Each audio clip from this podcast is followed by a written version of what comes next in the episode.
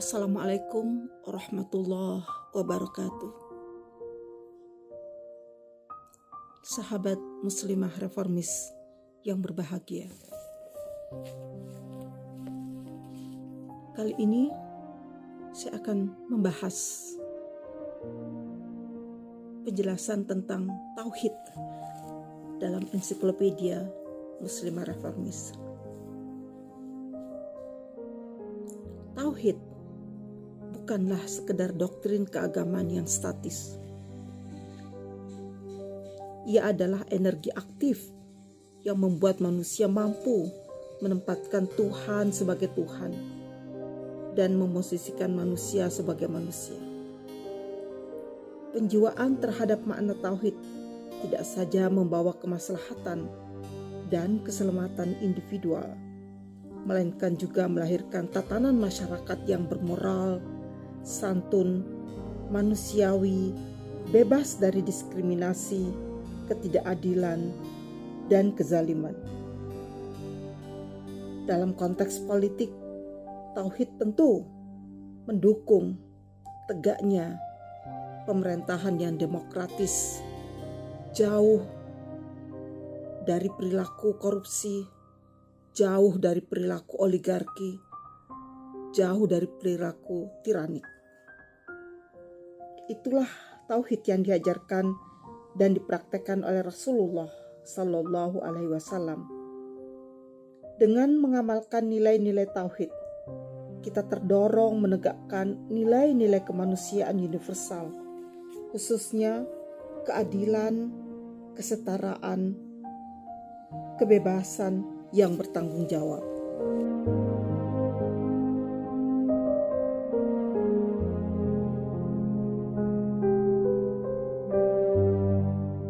Keyakinan bahwa tidak ada manusia yang setara dengan Allah dan tidak ada anak dan titisan Tuhan pada gilirannya melahirkan pandangan kesetaraan manusia. Tidak ada manusia nomor satu dan manusia nomor dua.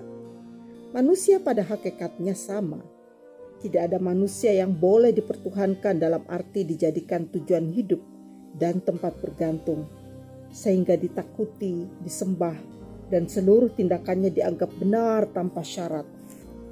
Karena itu camkanlah, raja bukanlah Tuhan bagi rakyat, suami bukanlah Tuhan bagi istri, orang kaya bukanlah Tuhan bagi orang miskin. Oleh karena mereka memang bukan Tuhan, maka rakyat tidak boleh mempertuhankan rajanya dan pemimpinnya.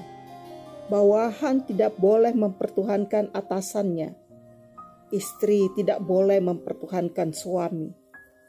Ketakutan dan ketaatan tanpa syarat kepada raja, pemimpin, atasan, suami yang melebihi ketaatan dan ketakutan kepada Allah merupakan pengingkaran terhadap nilai-nilai tauhid.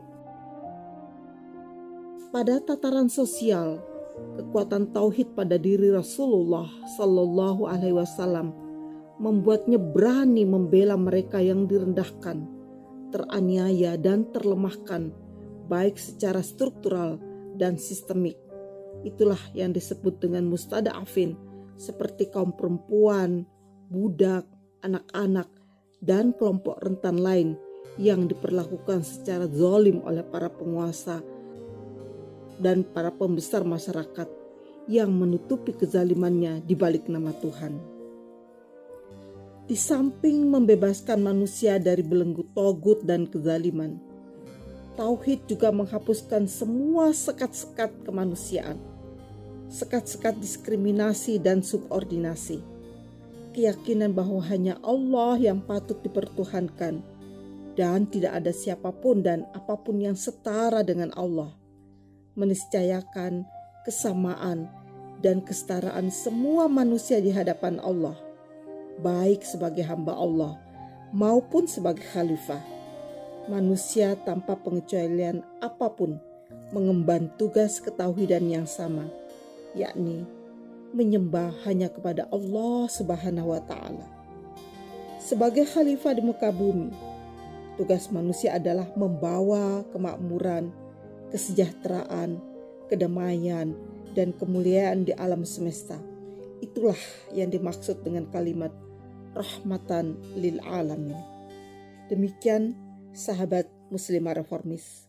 Wassalamualaikum warahmatullahi wabarakatuh.